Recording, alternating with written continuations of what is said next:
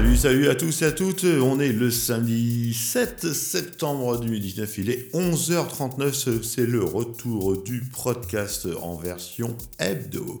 Alors, on va essayer de faire un truc sympa. C'est la première. Soyez sympa avec moi.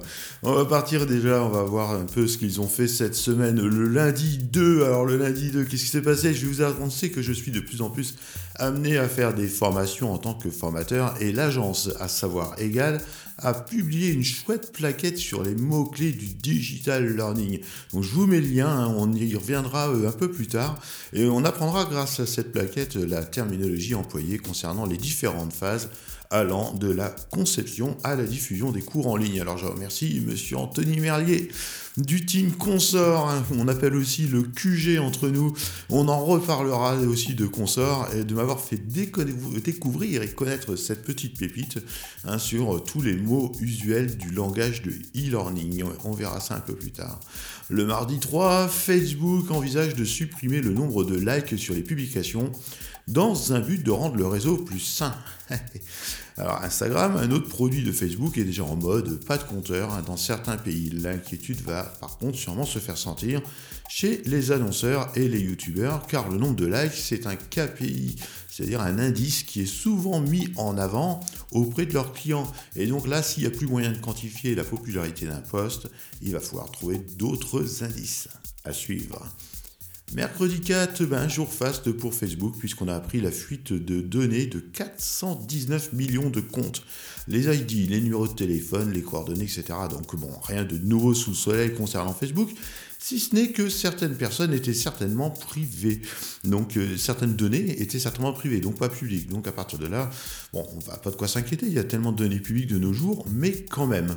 Au moins, plus la peine de chercher, tout, était, disponible sur un seul serveur qui n'avait aucun mot de passe. Donc à noter que la faille a été détectée l'an dernier, que les données sont peut-être pas de dernière fraîcheur, mais ça craint quand même, merci à la source de TechCrunch.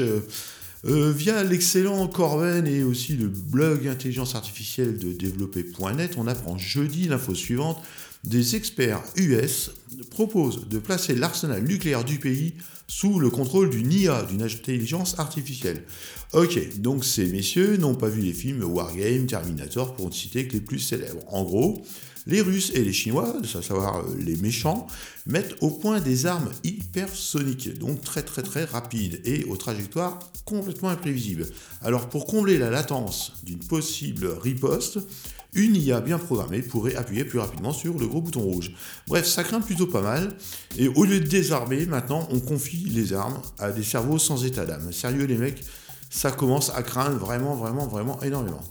Vendredi 6, euh, ben connaissez-vous le T8 Mini? Alors c'est pas le nouveau Terminator, c'est un tracker GPS tout petit, vendu en gros 40 dollars sur Amazon et Wish et tout ça, euh, les, les, fournisseurs de gadgets inutiles mais indispensables. Alors ce tracker est un petit galet de 4 cm de diamètre pour 1 cm de haut et c'est le truc idéal pour suivre la localisation bah, de vos enfants, vos chiens ou votre belle-mère. Le côté super cool, c'est que ce tracker intègre une carte SIM qui permet de suivre sur Google Maps la position du tracker grâce à son identifiant et son mot de passe. Sauf que le fabricant a mis des numéros de série super intelligents à ses 600 000 trackers. Vous êtes prêts? Il a mis 1, 2, 3, 4, 5, 6, 100 000, 200 000, 300 000, et là, champagne jusqu'à 600 000. Donc, en gros, des numéros qui suivent, tranquillou. Heureusement, il y a un mot de passe. Eh ben non, en fait, le mot de passe pour les 600 000 GPS, c'est 1, 2, 3, 4, 5, 6.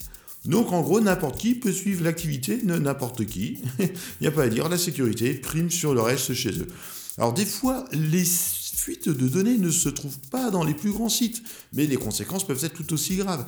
Connaissez-vous Vetigend V-E-T-I-G-E-N-D Alors c'est un site spécialisé dans les vêtements militaires, les vêtements de gendarmes. Il fait partie de tout un ensemble de sites de l'entreprise Paul Boyer Technologies, fournisseur et fabricant de vêtements pour l'armée.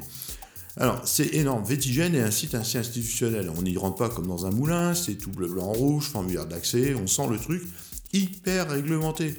Et pourtant, une faille dans le RP a mis à la vue de tous le profil de plus de 130 000 gendarmes. Donc la gendarmerie a porté plainte contre son fournisseur, qui lui a porté plainte contre un prestataire, et le ministère de l'Intérieur a fait fermer le site Vétipol, qui lui est dédié à la police, car bah, on ne sait jamais. Donc à savoir que les sites sont depuis rouverts et un peu plus sécurisés qu'ils l'étaient, et bizarrement parlant, il n'y a aucune archive euh, dans Wayback Archive euh, entre 2016 et 2019. Comme quoi, quand on veut, on peut effacer des traces. Et tout ça, c'est pas grand chose comparé à la faille de la semaine. Alors là, le, le meilleur, un opérateur de téléphonie mobile qui a accepté de transférer le téléphone d'un de ses abonnés vers une autre ligne. Donc en gros, c'est en gros c'est Monsieur Robot quoi. Un des hackers appelle l'opérateur, il se fait passer pour Monsieur Jack Dorsey, il signale un défaut, dans sa carte SIM ou son téléphone. Donc on peut imaginer l'opérateur qui donne rendez-vous euh, dans son agence pour aller chercher une SIM neuve, ou alors il fait basculer la SIM d'un hotspot, voire d'un autre téléphone, euh, sur... Euh, enfin, il fait basculer la SIM, la SIM censée être mauvaise sur celle d'un hotspot ou d'un autre téléphone qu'ils ont en leur possession. En fait, c'est du social engineering, mais ça fonctionne toujours nickel. En étant bien persuadant, l'opérateur finit par basculer le compte vers le second compte, et là, on se connecte aux réseaux sociaux en demandant la réinitialisation du mot de passe par l'envoi d'un SMS. Et puis tranquille, ça le fait. Concernant Jack Dorsey, c'est plus grave. Par le monsieur, c'est le patron Twitter. C'est le premier compte Twitter. Donc le pirate, maintenant qu'il a le numéro de téléphone du patron Twitter, il envoyait des tweets complètement nauséeux via la fonction tweet by SMS. Donc facile, il n'a même pas besoin du mot de passe. Il avait son numéro de téléphone, donc il envoyait un texto à Twitter avec le message du tweet, et Twitter publiait ça sur le compte qui est lié au numéro de téléphone. Donc Twitter a réellement cru, enfin ils n'ont pas réellement cru, mais le, logiciel Twitter a cru que c'était bien la personne qui tweetait et a publié les messages. Bref, maintenant la, fonction a été en plus désactivée hein, par Twitter, donc on ne peut plus envoyer de tweets par texto. Donc soyez vigilants avec votre mot de passe, avec votre fournisseur, soyez vigilants avec vous-même. Allez, bisous, sortez couverts et à la semaine prochaine. Tchou Allez, une petite dernière pour la route. Monsieur et Madame Fly ont trois fils. Ils les appellent comment? Ils les appellent Adil, Yves et Hakim, car Adil, Yves,